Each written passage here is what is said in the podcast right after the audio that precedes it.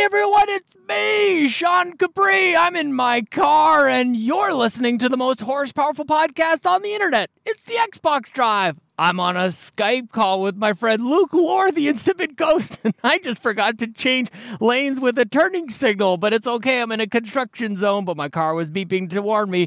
Luke, we should talk about Gears 5 and bloody hockey of some sort. So turn that dial in and let's all jump in to the Xbox Drive. Ball! Greater than X.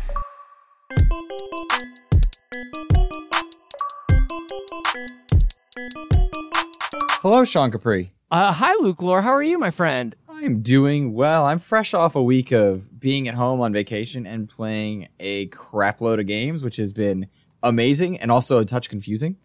I'm sure a little bit uh, out of your, your element, your day to day. I I do have to ask: Do teachers um do, do you ever work or do you just play video games on stream all the time?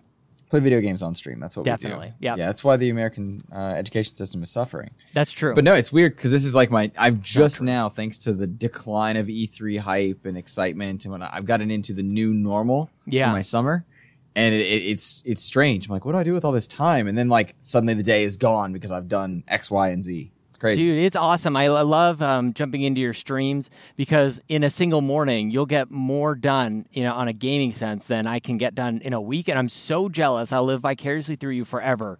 Uh, but you, I watched you go from like from Apex to Rainbow Six to a whole bunch of games. You're playing so much, dude, and I absolutely love it. Over at Mixer.com slash Insipid Ghost. It seems like you're having a great summer already, my friend. I'm having a good time. I've been playing Metro Exodus, Rainbow Six, as you mentioned. Of course, Apex is in there, and uh, making headway through the Messenger. I've been having a, a ton Ooh. of fun, and it's been it's been wild. Let's um, can we talk about the Messenger first? That's the game that you and I both played. The Messenger, thank God for you because you mentioned it was available on Game Pass for PC, and I almost bought it for Switch, man. So I downloaded this on my PC, playing it with my Elite controller, and times are fun with this game. It's it's hard as heck, but I'm curious what your thoughts are on it. It is hard. So this is a 2D, uh, 16-bit esque platform action game in the vein of Ninja Gaiden. Um, I'm really liking it. It's clearly Yeah. made in a very high quality. It's got a lot of breaking the fourth wall uh, jokes, which I enjoy. But you talk about difficulty, not a new topic in the world of gaming for sure. But what saves it is something that you and I often praise: uh, quick restarts. Quick Yeah. restarts. Oh, yeah. Quick restarts. And man, is that a saving grace? Because anytime I die, I'm just like, oh, hey, hey, and we're going. All right. Yeah, but it's almost like uh, it it is quick restarts. But it normally when I when I think about games like that where they're 2D platformers that are difficult with a quick restart, it seems like there there's not too much punishment in terms mm-hmm. of dying. But mm-hmm. there's there's kind of a hefty toll to pay. You got this little floaty guy hanging around you, and he seems to mm-hmm. take a bunch of your cash that you're you're earning once you restart. The first sort of like the first batch of money that you collect goes to him until you pay your due, and then you're back uh, collecting money to upgrade your guy and buy new new items and weapons and and things in, at the at the shops that are sort of hidden in the levels. Uh, and I like the upgrade trees because Yeah. you can reduce the amount that you pay to your floaty demon looking dude who sto- he basically he's like a time genie. He stops you from dying. He actually stops you like a, a microsecond before you die and brings you back. Yeah, I love Uh, that like a- lore of like Yeah. like you never actually die. He saves Yeah. you.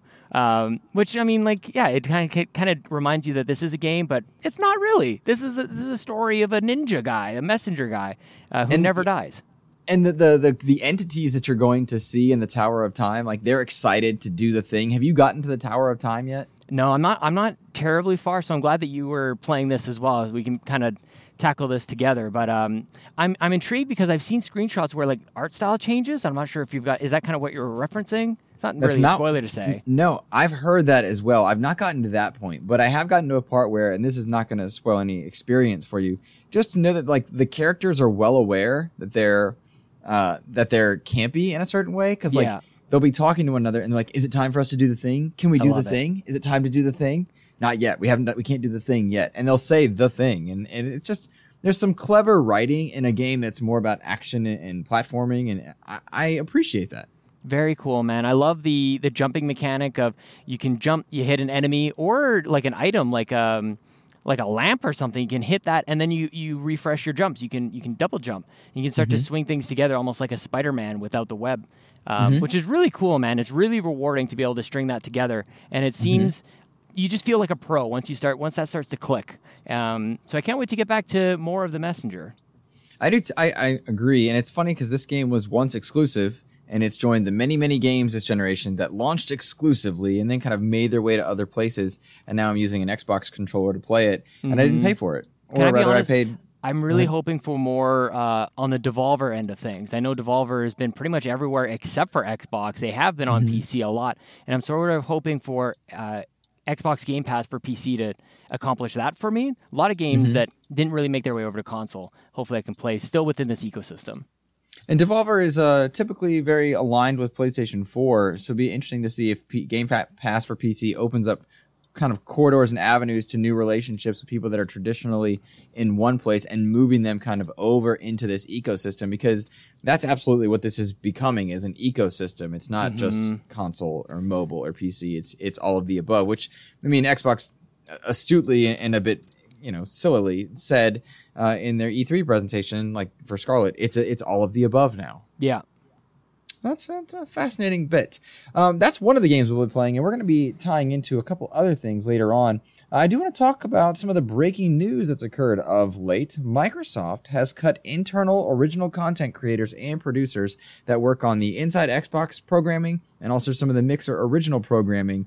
Uh, Sean, we're seeing this kind of industry wide for years now. The, the trimming down and scaling up, scaling back of different content. It looks like Microsoft is going to lean more heavily on kind of it, it's it's uh, user base to create content on Mixer and streaming services as they back off either inside Xbox production or just original content in general. Yeah, it does seem. You know, we've been watching Inside Xbox pretty much since it since it started, and it. But it did seem like they just never really found that groove or that rhythm. And they had a couple of flashes where things went really, really well, but I don't know, man. It just never really seemed to click into a groove. So, I guess it's um, it. Of course, um, really devastating when people lose their jobs and, and their livelihood and have to go and find something else. But um, man, from a from a message delivery standpoint, I, I and selfishly, I'm a little excited to see what they come up with next. They still have to fill that gap. And I, I just hope that it's done a little bit more streamlined, a little bit more punchy, because I feel like the competition's maybe doing that a little bit better from the punchiness standpoint. And to make sure that all listeners uh, understand, the inside Xbox cuts were quietly done over the course of time uh, prior to E3, and then kind of moving forward, we've kind of come seen some of it come to light over the uh, past few weeks. Uh, we also saw kind of more high profile people like uh, Kate Yeager uh, on the Mixer side uh, depart. But do not take this as a direct omen that Mixer is not doing well. In fact, uh, they've made made it very clear that Mixer is doing just fine um, and is still creating content, but also uh, it's just a shift in priorities uh, and a shift in the way they do things. I think Inside Xbox is a good example of something that was very clearly had an intent that never really resonated with the audience. They couldn't quite get it right uh, amidst you know state of plays from PlayStation and Nintendo Direct, which have been going since 2012. Uh, Inside Xbox never really found its footing, and we're seeing these uh, Game Pass, uh, Inside Xbox Game Pass showcases come up and uh, I need Xbox Game Pass show, showcase, but we're seeing those kind of take place.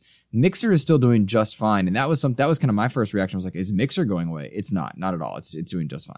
Oh yeah, I, it's funny. I don't even think that I I look at Mixer. I mean, when it first came out, I'm like, or even Beam when it was before Mixer, it was called Beam. Um, Yep.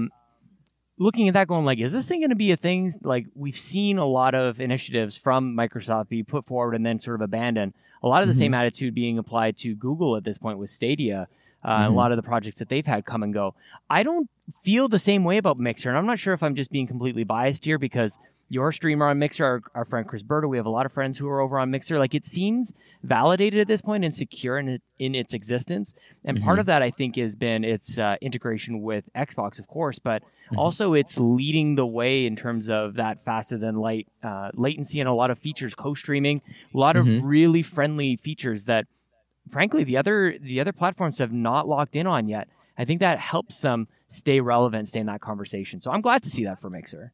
Same, same, and I'm very curious to see how uh, the integrated streaming platforms, whether it's Mixer, Twitch, or, or YouTube, uh, how they play into Scarlett's approach. Yeah. I'm curious what will come of that uh, in future because I think it was a big boon that Mixer was integrated into all of them, and suddenly you could just go watch your friend stream from your console or stream immediately, just a broadcast button right there. I mean, that's the share button was so powerful on the DualShock Oh, yeah. 4. uh, seeing how Scarlett handles those things. And I feel like we've gotten an early look at, you know, what a Scarlett controller could look like, in that we've seen the Elite 2 is coming out this year and will absolutely work on your your next gen Scarlett console. Mm-hmm. Uh, the, the design can't be changing that much given that forward and backward compatibility are so important. Where or what do you do with a share button? Yeah, I'd love to see. I mean, the share button it was originally baked into the Kinect, right? So it's. Uh, but I was surprised to see that they never really did anything mid-gen, especially with an opportunity like the Xbox One X. They could have done. They could have made a revision similar to the revision that they did with the audio jack, where uh, at the beginning of the gen it was that proprietary connector, whereas now it's a 3.5 millimeter. Uh, I'm also heading into a thunderstorm right now, Luke. I don't know if you can hear that. There is some I can. Is that rain? that is rain. this is might be a first for the Xbox Drive. This is a this is pretty significant. It actually reminds me of some of the lightning that we saw in Gears Four uh, in a recent play session. Well, I'm going to trust you to make good decisions if you need to pull over and if we need to stop the show. Your safety is uh, at the utmost of my concerns. Uh, but while I'm you're grounded. making that life and death decision, yeah, I'm going to go ahead and tell you uh, that Gears of War has been in the news of late, not just because you and I played it, oddly enough, but Rod Fergusson has been at work talking about Gears 5. Uh, and Gears of War 5 has been unique to you and I because we got to play it at E3. Yeah. But a lot of the, the, uh, the atmosphere surrounding that game uh, was was kind of uh, misconstrued in that when they had their six minutes on stage, they didn't show a whole lot of gameplay. right. Uh, they didn't show a whole lot that, that left audiences impacted with its new Gears of War 5 style gameplay. They talked about escape and not really horde mode, not really campaign, uh, not really multiplayer competitive. Uh, and yet, you and I left having played it and knowing those things were okay. And we, uh, Ryan McCaffrey over at uh, Podcast Unlocked for IGN had Rod Fergusson on, and they discussed kind of the impact of those six minutes being dedicated to Gears of War 5 Escape versus uh, showing those other aspects of the game. And it's really interesting how those time those time slots allotted to a certain topic can change the narrative.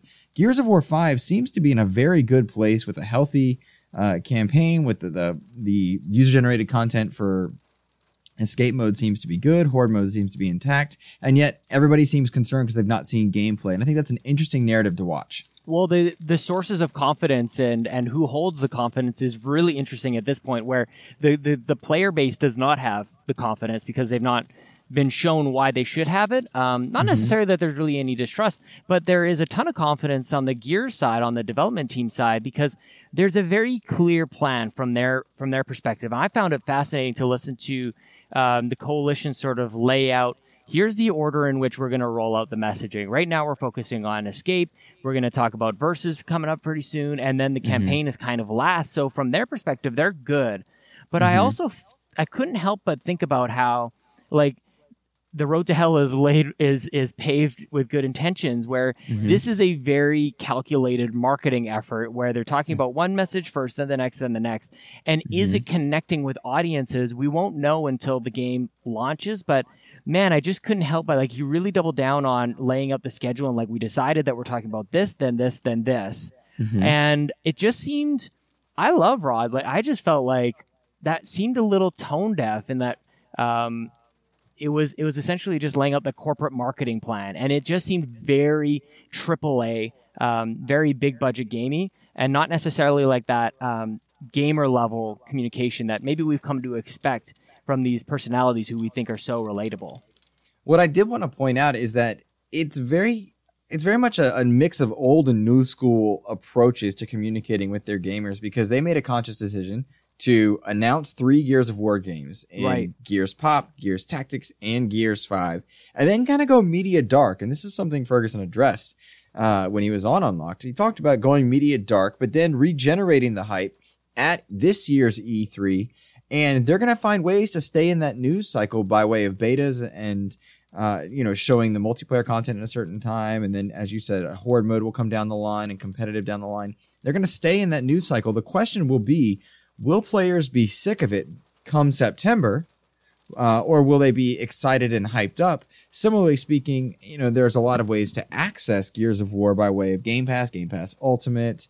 Um, with those alphas and, and getting the, the game early in different platform or different uh, methods of purchase. So there's a lot of ways for players to burn out on Gears, but also get super excited given that they're they permeate multiple platforms and multiple mediums.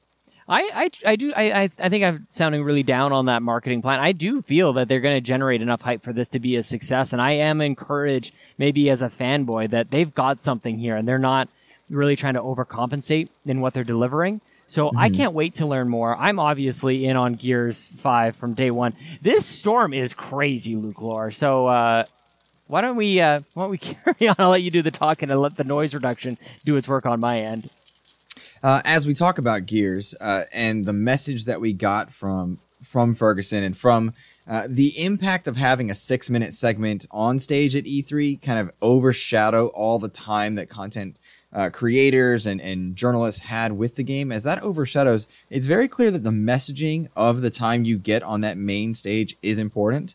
And Respawn actually ran into their own issues with this when they showed Jedi Fallen Order gameplay, uh, and actually found that people weren't taking away from the demo that they showed what they wanted those gamers to see, and so they uh, they addressed this by releasing an extended gameplay version, uh, showing some of the more, for lack of a better term, Metroidvania aspects and a little bit more of a deep dive into the combat system systems, which are are suggesting to gamers that uh, Fallen Order is a far deeper game than just an Uncharted Star Wars.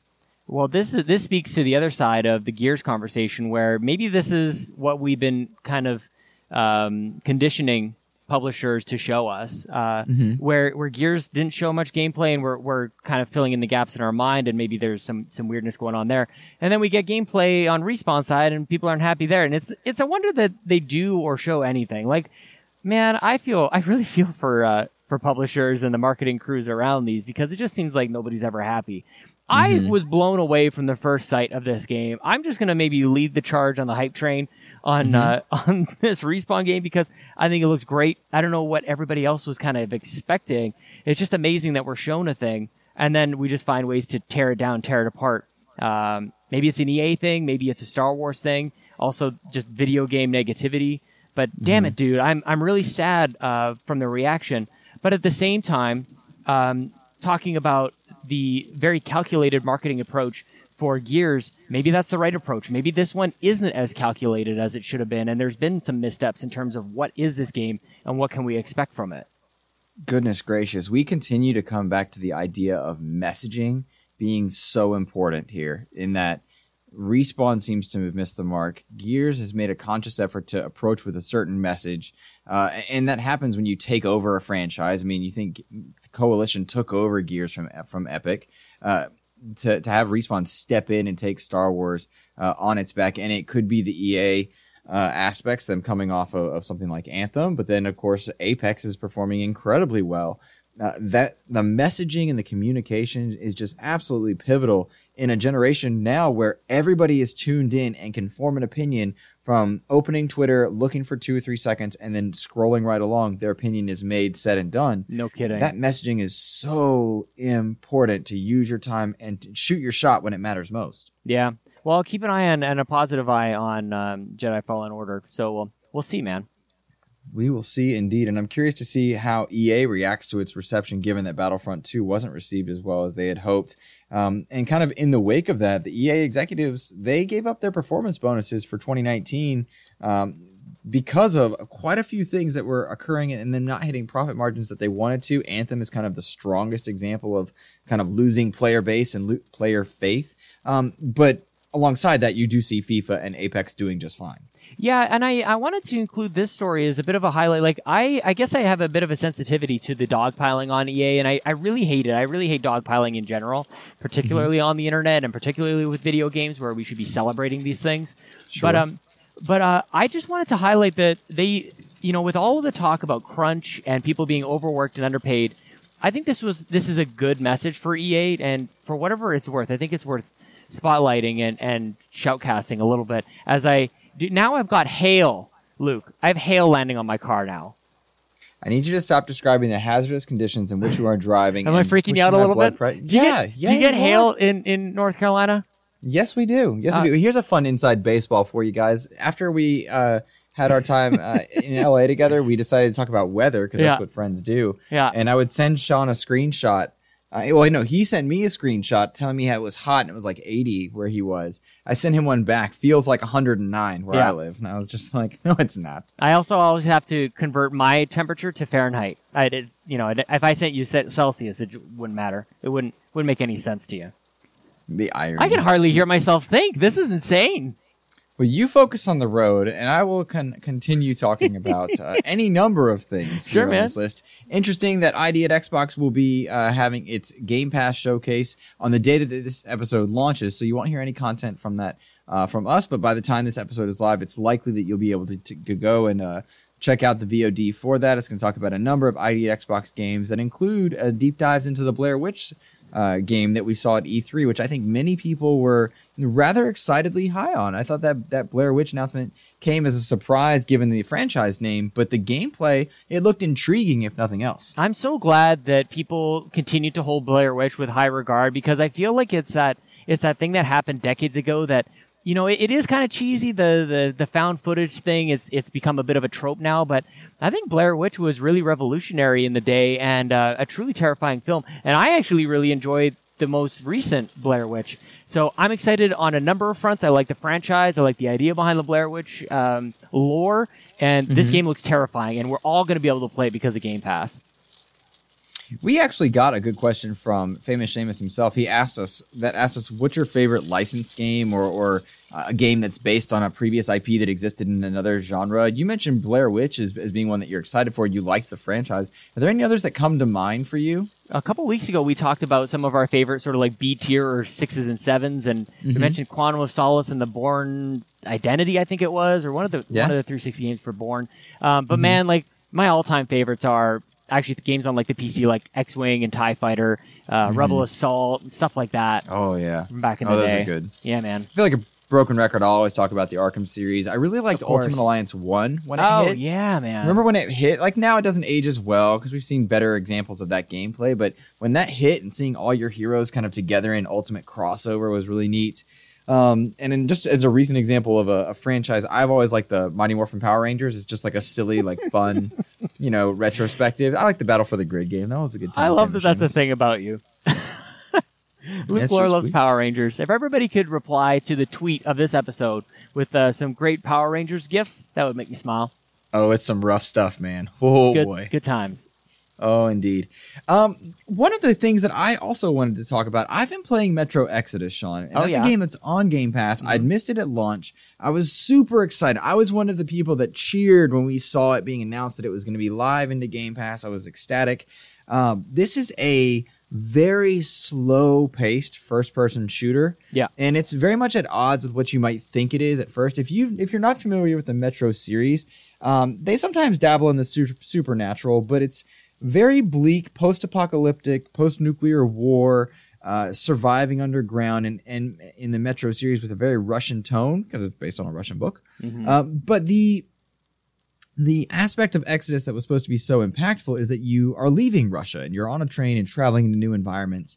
And I was startled when I went into this experience, Sean, at the atmosphere that it creates. Now, I know you had a, you played it for a bit. You rented it from the library, yes? Yeah, I did not love this game, so I'm curious to see the journey that you've been on. it. But um, I'll echo some thoughts uh, thoughts that I recently heard on a PSVG podcast that the voice acting I just couldn't get behind it, man. Some of the dialog and some of the delivery just yeesh, Mm-hmm. Sure. little little, little not and I would I would argue that that's a trope of Metro if you're unfamiliar with the previous games.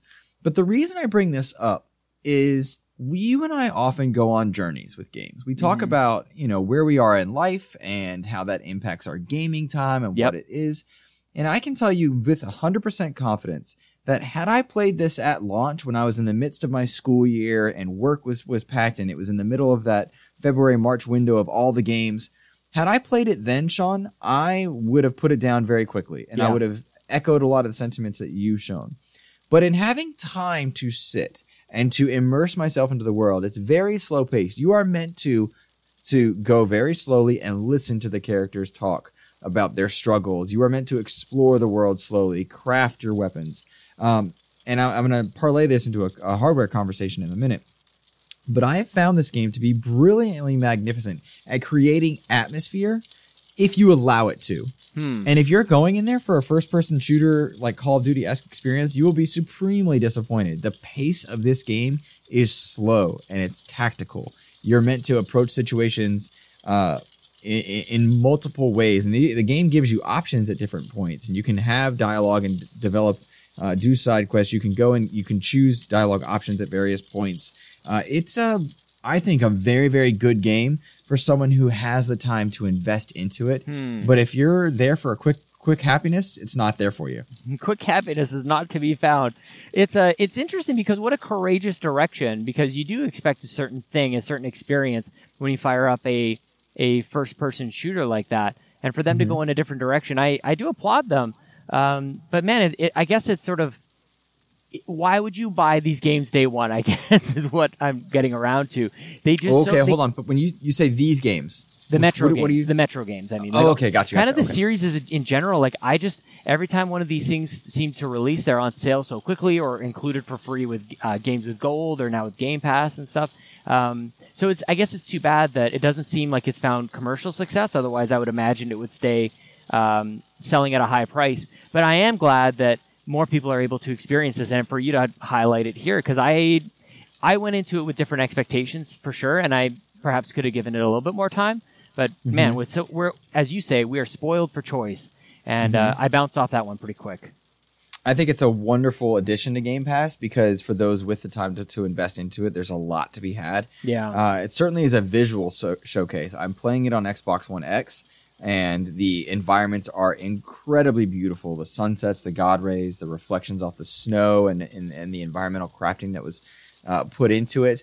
But I, I bring this up not just to talk about the gameplay, but you and I were very fortunate to receive uh, a wonderfully powerful headsets from FanFest. Rig Yes. uh, 800 LXs um, from Plantron- from Plantronics. Plantronics Yep. And they incorporate the Dolby Atmos software, the spatial surround sound that that uh, Xbox One X excels at having. And we've talked about sound. Mark Cerny's talked about sound in PS5. Uh, sound design is going to be something that's that's major into Scarlett's next gen. Xbox One X has spatial audio. I was using a good pair of headsets, having never experienced Dolby Atmos before, because to me, sound is sound. I was like, oh, if you turn something up if you want it louder, like that's that's how it works. But this game, Metro Exodus specifically, was designed with these things in mind. And it was incredible to have all the lights off in the room and hold my controller and to hear something ping like water dripping on the right side and then a monster literally run around me and, and then the headset incorporate that and factor it in with the appropriate echoes of metal clanging. And there were multiple times, and I put some clips up on Twitter where I leapt out of my seat or I jumped back because not only did something come at me on screen, but it appropriately, uh, the acoustics were appropriate to what was going on. And I was shocked at what I had been missing in n- neglecting audio as something kind of going forward because I just I didn't have the money or I didn't want to to appropriate the money towards that aspect. It's it's a tough sell, man. It's tough to like describe to somebody why it's worth spending a little extra cash on, like, and actually taking money away from maybe a game or or maybe something a little bit more immediately apparent, like uh, like a new screen. And we're talking about display. You have to uh, divert funds away from those more immediate things to audio. And I always love listening to people discover this. Oh snap! I had no idea. And I imagine our good friend Nathan Thomas over at the Xbox, say to the Xbox Empire, uh, is smiling gr- uh, greatly right now because him and I share a love for for audio.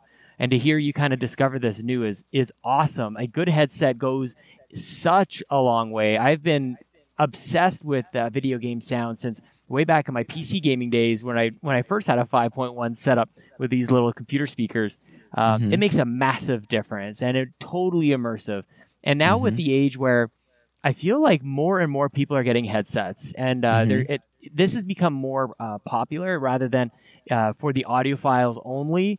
Um, Mm-hmm. Great audio experiences are available for much less, so this is going to become a more common experience um, as we move forward.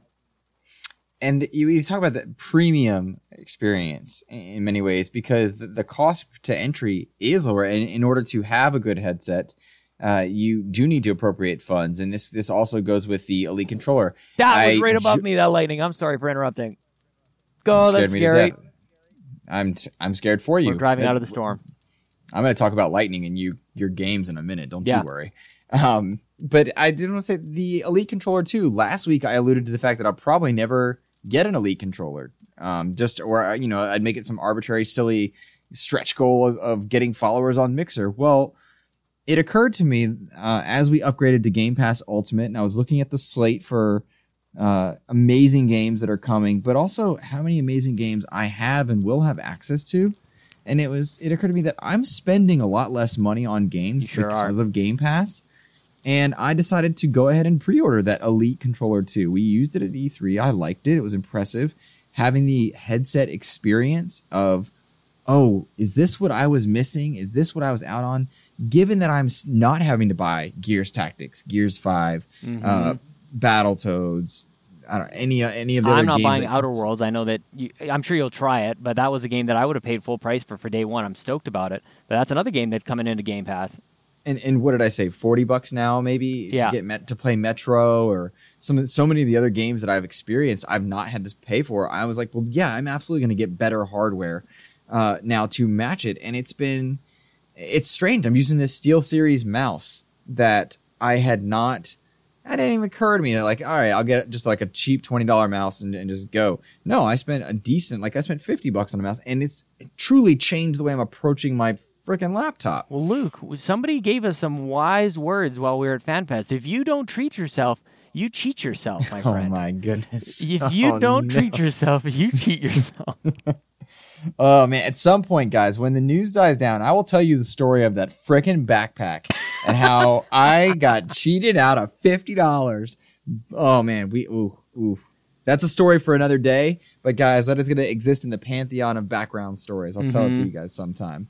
Um, but yeah, I did end up pre-ordering that Elite too, and it's just it's fascinating. The good tech versus affordable tech is a struggle that a lot of gamers have, and I'm curious how Game Pass will factor in going into next gen because Phil Spencer has absolutely absolutely talked about where console sales matter in being successful.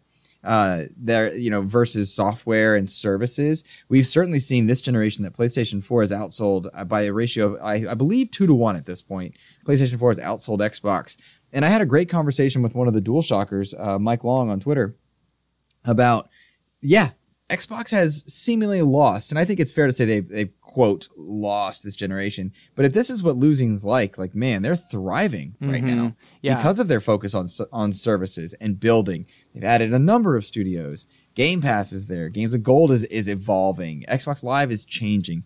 It certainly is an impressive state, and Spencer Tom talked about this. Well, if I may, Luke, and to bring it down to your experience, the Game Pass and the way that it, it reallocates our, our funds that we kind of save for, for gaming, um, it actually has like this double down effect where it, the intent is to make sure that you're not playing anywhere else, that you're locked in on this ecosystem because you have mm-hmm. access to all these games. So that's one mm-hmm. impact. And then the other impact is once you're there, now you start buying into all the accessories, your elite controller. Like it's mm-hmm. this, it's this compounding um effect that I think is fascinating when I look at it from like a marketing perspective and how it adjusts your behavior.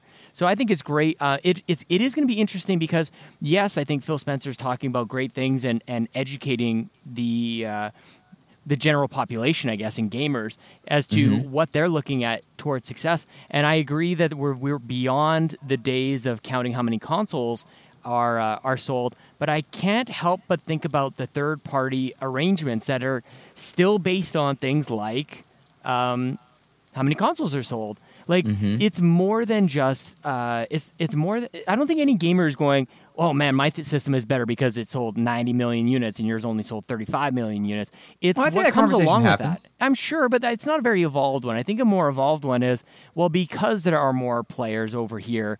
Um, you get things like exclusivity. Um, or or special deals that entice even more players to uh, play on that ecosystem. So, like what what happened with Batman on PlayStation 4? What what did Bungie do because there were more uh, systems being sold or a more player friendly um, atmosphere on on PlayStation? I am more interested to see kind of what happens in the next generation with third party stuff than first party deals because uh, I am in agreement with Phil on those elements, but there's more to it than that, I guess. There is, and there is something interesting also in that Ubisoft uh, EA, Activision. Those are kind of your major third party heavy hitters. Um, but then you've got the people that make Metro. You've got uh, Deep Silver. You've got Platinum, and you've got so many others that are are good, very good developers, studios in their own right, but maybe not not a major umbrella. Mhm. Are they're not Activision and Ubisoft and their EA? They're not entering into Game Pass uh, Game Pass territory, and that's an interesting thing. We have rumors of their own subscription service popping up here and there to accompany EA Access. Um, and we've often trumped how EA Access is, is a great service as well.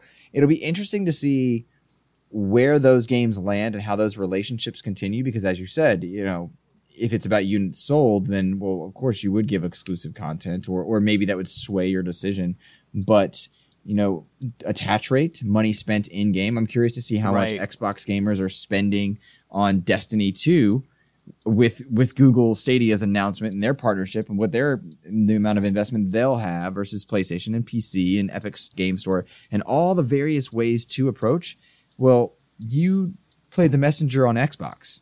You played it on your PC, but you played it on Xbox, that umbrella. Mm-hmm. And that that is going to be one of the major talking points, I think, going forward into Scarlett. Yeah, I mean, it, it literally, I, I don't think I'll ever forget this example of redirecting my money. I was just about to spend it on the Nintendo eShop to play on my Switch until you mentioned it was there. So it takes, it, it almost literally takes money out of Nintendo's pocket and right into, and, and make sure that uh, it's even more challenging for the other platforms to make a compelling case for the value proposition on their platform. So very interesting times, man. Indeed, indeed. Let's transition and shift a bit. Uh, you and I have had a, a wonderful week of, of playing. We've been streaming and fundraising with friends, and we had a good, uh, we had a really great experience uh, last night uh, from the night of we're recording now, uh, playing Gears of War 4. And I want you to tell me, tell me and the listeners what that was like for you, what your plan was versus how it changed, and then how we ended up having two hours of ridiculousness. Man, and the two hours flew by absolutely. Uh, so you and I are doing this awesome thing. We're partnering with a number of our friends on stream, uh, and we're helping to raise money for a good friend Chris Burdo's wife, uh, who's going for uh, some preventative surgery um, to make sure that cancer. Does, we're we're saying that we're raising money uh, for cancer to not happen or to go away. Right? You like drive that- me nuts whenever you do Isn't that amazing? We're raising money for cancer to not happen. Um, Yeah, some expensive surgery to, to help the family there, and we want to for sure for sure. So very cool stuff. Uh, my plan was to have my first fundraising stream be uh, maybe play a little bit of maybe some apex maybe even some layers of fear too because who doesn't love a good scary stream? Um, but i messaged you and said like should we play apex? And you had a couple you had a, a few too many people in your current party so you had other you had other plans Well, yeah, we. I was playing with my buddy Hometown Hero and Mr. up, Babbitt. And I've been What's up, Babbitt? Mr. Babbitt and I have been streaming a lot of those streams together. He's been joining me and helping me fundraise because a conversation can really help a stream, right? Yeah. Um, and so we've been, we've been doing a lot of that. But we were we had a full party on Apex, and we Yep. knew our friends uh, Antonio Guillen w- w- was online as well. And I was just like, man, what can we play that all of us can kind of join together? Because we'd all, I don't know if you knew this, we'd all had Twitch up and ready. We'd watch Garrett Bland stream while we were gaming. We were going to watch you stream your stream uh, and support you. And, and seeing your text, I was like, what can we all play? Gears 4. yeah man And so we loaded up Gears 4. We got an achievement for loading Gears 4, which is kind of cool. right? Well, and I feel like we did. We always do this thing, you and I, where you're like, "Let's play Gears," and I'm like, "Yeah, let's do it." And you're like, you automatically assume that you were putting me out of place or like be um, you're taking over in some way, and I'm like, "I, Luke, I need to be clear. I am stoked to play Gears, and we have a full party of five. Let's get in some to some horde mode." And holy crap, man! If that didn't completely reignite my my hype fire for uh, for Gears Five, I have you know, I think that we do this thing in Xbox Land where we kind of write off the um, the exclusives and the first party stuff, the Halos and the pillars like Gears and and Forza.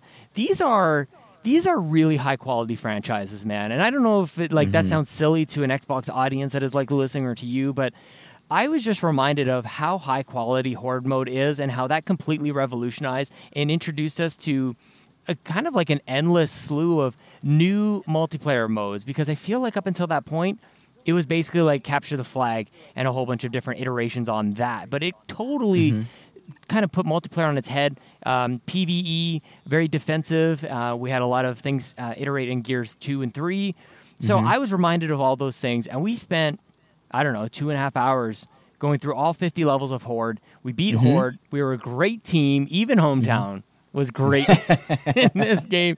And um, man, I just had so much fun, and uh, I'm looking forward to Gears 5. And thanks for that great session, dude.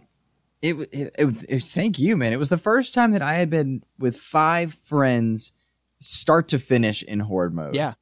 you know, and I four or playing with randos or here and there. You just do one through ten or one through twenty, but start to finish horde mode, building, uh, building fortifications, picking friends up, shouting, "What are you doing? Go here! Unlock this weapon! Pick this up! Chainsaw!" Like the the special. There's a special sauce that comes with playing a game with friends the right way and the Mhm. and just having a good time. And we did. We did. We had all those moments, and it really did reignite kind of my love, not only for Gears, which has always been there. I mean, I have every book, all the comics I'm reading. I, I love the lore of it, but just playing that game, it's so smooth, and it just makes me so excited for Gears 5. Um, I almost don't want all these little alphas and betas that are popping up. I just I want know. the Gears 5 to come when it comes because Like, Gears sold. 4 is so good. Yeah, You yeah. I, I'm sold. I I definitely need to play. This is a game that never leaves my hard drive. Just for those moments, like just for that off chance that you have somebody Mm-hmm. like Luke Lore hit you up and go, "Hey, man, you want to play Gears?" And um, you know, and we've referenced It is this an interview on Unlocked with game, Rod too. Fergusson. Uh, totally. I hate the lightning. I think the lightning is stupid. I'm not enjoying the lightning that's happening right now, but um, that's another story altogether. He Um, died so many times from it. Oh my god! Oh, I learned my lesson. Let's just be clear. I eventually learned. My, it took a, took maybe a little longer than the average bear, but I got there. Um, but you know, we did mention a couple times that this was a multi-hour session for us. This was uh, to get through all 50 levels of horde. Is um, I'd never really thought of it this way, but Rod, Rod Fergusson kind of compared it to a raid in Destiny. Like you are you are in it, and you've got to have like a committed group of players to be there from essentially from start to finish as things get more and more Sure. challenging throughout. So um, that escape mode coming up in Gears 5 is a direct response to that, where not everybody can get a group of five to play for two and a half hours, and mm-hmm. likely even longer. We were playing on casual mode, so it should have taken mm. us even longer on the more advanced difficulty levels. So escape seems a little bit more nimble. It seems like that quick pick up and play, and then mm-hmm. also new um, new hives will be available on a regular basis. You sort of dance back and forth between saying regular or even weekly or even mm-hmm. user generated stuff. So, as much as I love Horde, I'm really excited for Escape and the flexibility that comes with that and the accessibility. More and more players will be able to experience um, multiplayer on Gear side that isn't as uh, um, aggressive, I guess, or intimidating as Versus, and not as time consuming and elitist as Horde. Um, Escape is really neat. you have to point out you and I are very high on Gears Escape. I think Yeah. a lot of the journalists, everyone that's gone hands on, seems to be excited about It's it. good. But those those who didn't are very skeptical because it is one of those things you really do need to, to sample, and I think that's kind of the, the the dual messaging problem we go back to. Um, we loved Escape. We loved it, and we are Mm-hmm. excited for it. The, the idea that people can make their own maps, as long as you play through them and they're not trolley Mario Maker two ridiculousness, you'll be able to play with your friends and go through uh, that th- those those levels. And so there's a a new life that can be bred in, and having it be a service game, but it's an easily accessed one. I mean, you can if you play it in that first week. Uh, you get to have the Terminator content, and that means that you don't need to pre-order it. If you have Game Pass and you're you're, you're playing Game Pass Ultimate and you're a subscriber, you get to have the Terminator content. Yeah. Fun fact: they didn't know Ubisoft had Terminator I stuff know. too. it's so Oh fun. Oh man, what awkward was that? It was like, Well, it's oh. got to go the other way around too. They wouldn't have known either. But yeah, it's imagine if it was if that was just the tip of the iceberg, and like every other conference had like yet another Terminator announcement. You just realize this skank that the Terminator franchise has turned into. You're like, hey, I thought you were with me. It's it's like watching Jason Voorhees show up or Freddy show up, like Mortal Kombat character. This Mhm. that you know. Yeah. Oh man, we had all right. So we played. We've talked a lot about horde mode. Tell Yeah. me about some of your other like just in general. Doesn't have to be gear specific. Just think about like multiplayer modes that you enjoy. All right. I- what, what are some of the multiplayer modes you like? Can I tell you, man? Uh, I was late to the game when Gun Game from Call of Duty was uh, put in my lap. I had no idea this was a thing. Gun Game from Call of Duty, in case people don't realize, is a it's a free for all game, uh, basically like a every man for themselves, and you and you get a different gun as you progress. And actually, um, if I remember correctly, you end with, with shotgun? You end with Uh, it depends on the version, I think. Yeah, think. so so as you progress, you kill. So every time you kill somebody, you get it. You drop your weapon and you pick up something else. And the further Mm-hmm. along you get, it seems like things get a little bit more challenging. Uh, finishing off with either a knife or a pistol or something like that. So you have to Mm-hmm. be very skilled. Um, and if you die, you are sent back. You're backwards in the progression of guns. So I Mm-hmm. think gun game is like super clever. It seems easy enough to really replicate. I'm surprised it hasn't um, been. Uh, been replicated in other in other games. But I love gun game. How about you, man? I like games that have like co-op objectives with friends. Like I've been playing World War Z a lot. I really love that game. With Babbitt and Hometown and I, and uh, we play a ton of World War Z, Left 4 Dead style type games. I like where you have objectives with your your friends and you're to working together, Mm-hmm. but it's not necessarily a campaign with a story. Um, or and and I like you know you put in your notes Warzone from Halo Five. That reminds me of attrition from Titanfall 2, where Yeah. Uh, in Titanfall where you have enemies that are that are human, but also NPC enemies that are easy. Oh my god, no kidding. I like that. I like to be OP, OP, and if I'm not the best at killing humans, I like to feel like I've helped. Yeah, you're not you're not going to have a big old goose egg at the end of it. You at least get some points or some kills at the end of it. And man, Warzone, I, those are great comparisons. Warzone is, uh, I feel like it's so huge, and and killing those uh, NPCs or computer players makes me feel valued and like I'm contributing in one way. But there's so many other because it's multi-objective and because there's so many different roles that every player can play. I feel like wh- if you're just somebody who can kill 100 people in a match then there's there's that for you but there's so much else to it. And i love warzone for halo 5 it, it had a bit of a moment but we've been very much distracted by battle royale these days. So i'm glad that we're kind of having a chance to talk a little bit about multiplayer modes uh, beyond battle royale. And battle royales are are great. They're the good ones are quite good. Um, and that that I think genre maybe saturated is not the right word if we're being objective, but we do feel like we get hit in the face with a lot of information. Like, is this game going to have one? Is this one going to have one? And you know, you have for every Apex or uh, Blackout, you have Firestorm, and that just Right. fades into the dark darkness. Mhm. Um, but yeah, some of the better the better uh, shooters it seems seem to have great multiplayer modes. But Tetris Effect is no that's a battle royale too. oh yeah Huh?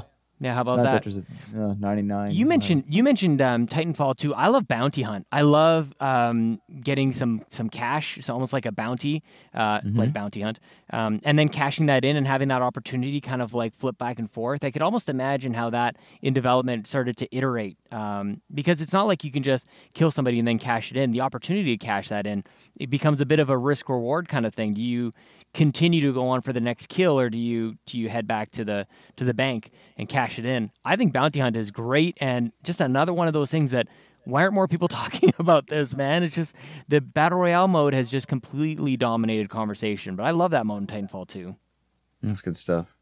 Good Um, take a moment before we get to to listener questions. I want to give you guys a nice little PSA, a little a little uh, public service announcement to help any of you that might be saving for next gen or looking towards getting a Scarlett or a PlayStation Five or both. Uh, the idea being that if you plan on getting a new console in November of 2020 uh, or two new consoles, if you want to save up about a thousand dollars, you should start putting away 60 bucks now. And if you're a gamer like me, what's going to happen if you don't start doing that now? You're going to see everybody get their new shiny shiny, and you're going to want that new shiny shiny, and then you're going to make a poor financial choice because you didn't prepare for it. So if you are saving sixty bucks a month, you'll have a, re- a little over a thousand dollars ready to go holiday 2020. Uh, start doing that now so you can get your whatever it is that you want. There's Okay, well, PSA well- for you. I'll be the, I'll play the fanboy. How about you put away thirty dollars per month, and then you can get, or maybe even thirty-five, and you get the Project Scarlett edition. Don't worry about the other console. You know what I'm saying, Luke?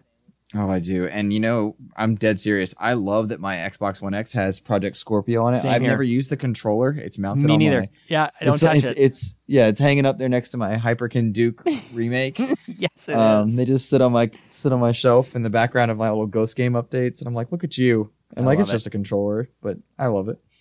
Oh man, I would totally get a Scarlett Edition.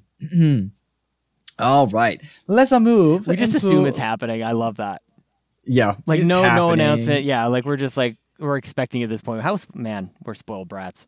We are spoiled brats. It's true. It's true. But we also work hard and we save and we are appropriate about it. In- Um, Indeed. Yeah, and in- we're in fortunate positions as well. All right, let's shift over to some listener questions. This first one comes from Brendan Myers, who has been wonderfully supportive of the fundraiser uh, to prevent cancer that we've been working on. Um, Brendan Myers asks, and I like this question: What exclusive, exclusive superhero video game would be the best fit for Xbox systems? Ooh, Sean, I didn't even give an this any thought, man. You got it. You got right. something. Inspire me a little bit here. I'm gonna I'm gonna inspire you and or remove your ability to answer the question. I don't like uh, exclusive games from major franchises that I love. I don't like that Spider-Man was only on one system. I would hate to see the next Arkham be on just one system. Um, but I th- my, the two that I thought of, I tried to think of superheroes that are well known but not mainstream, and I thought of Green Arrow or Daredevil.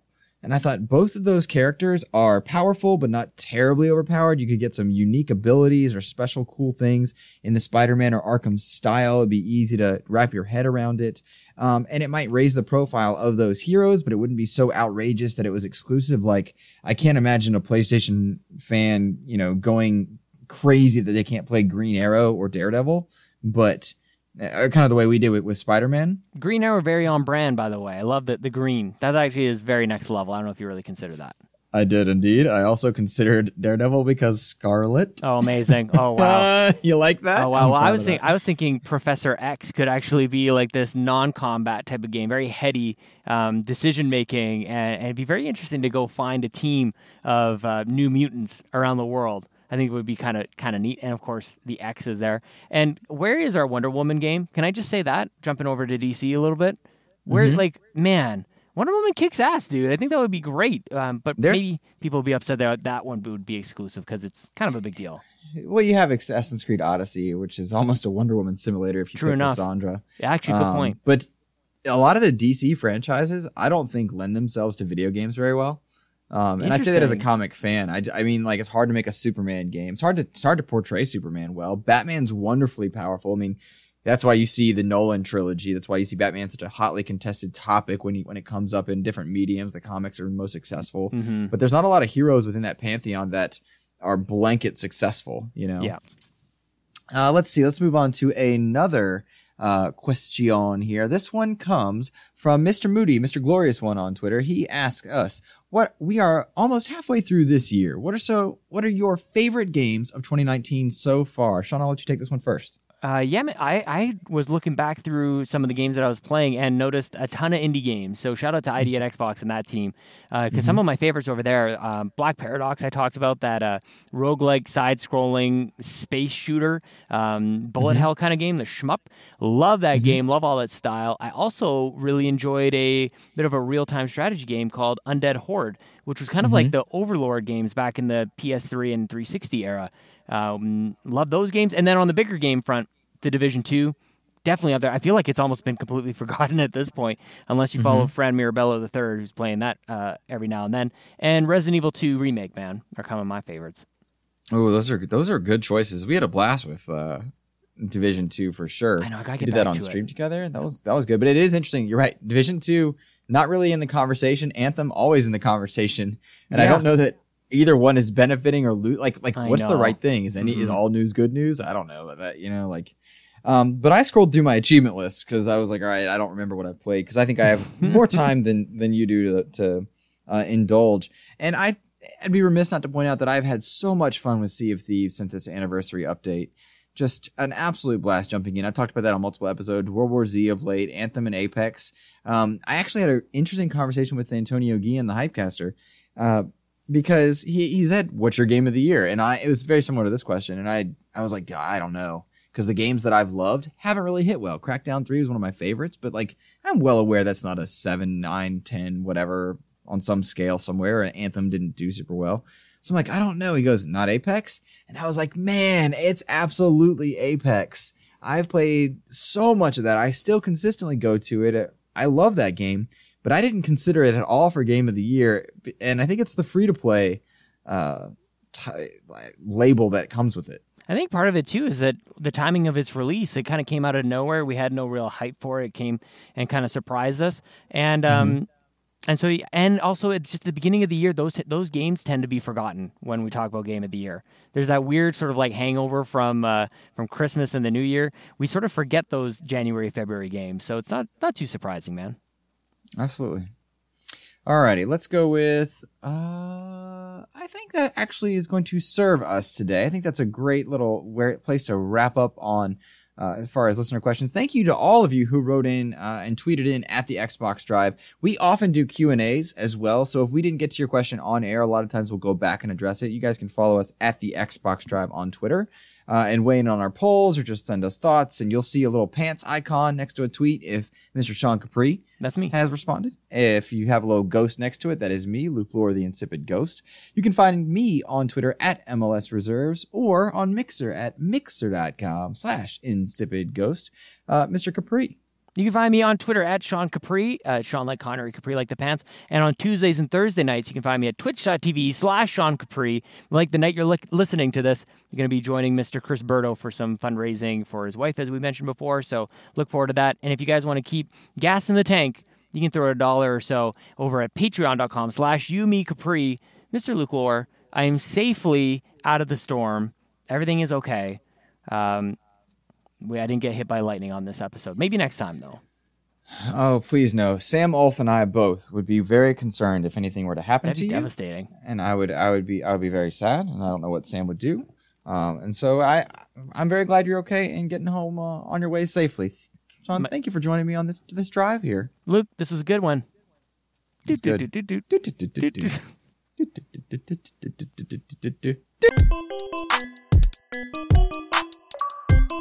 Do, do.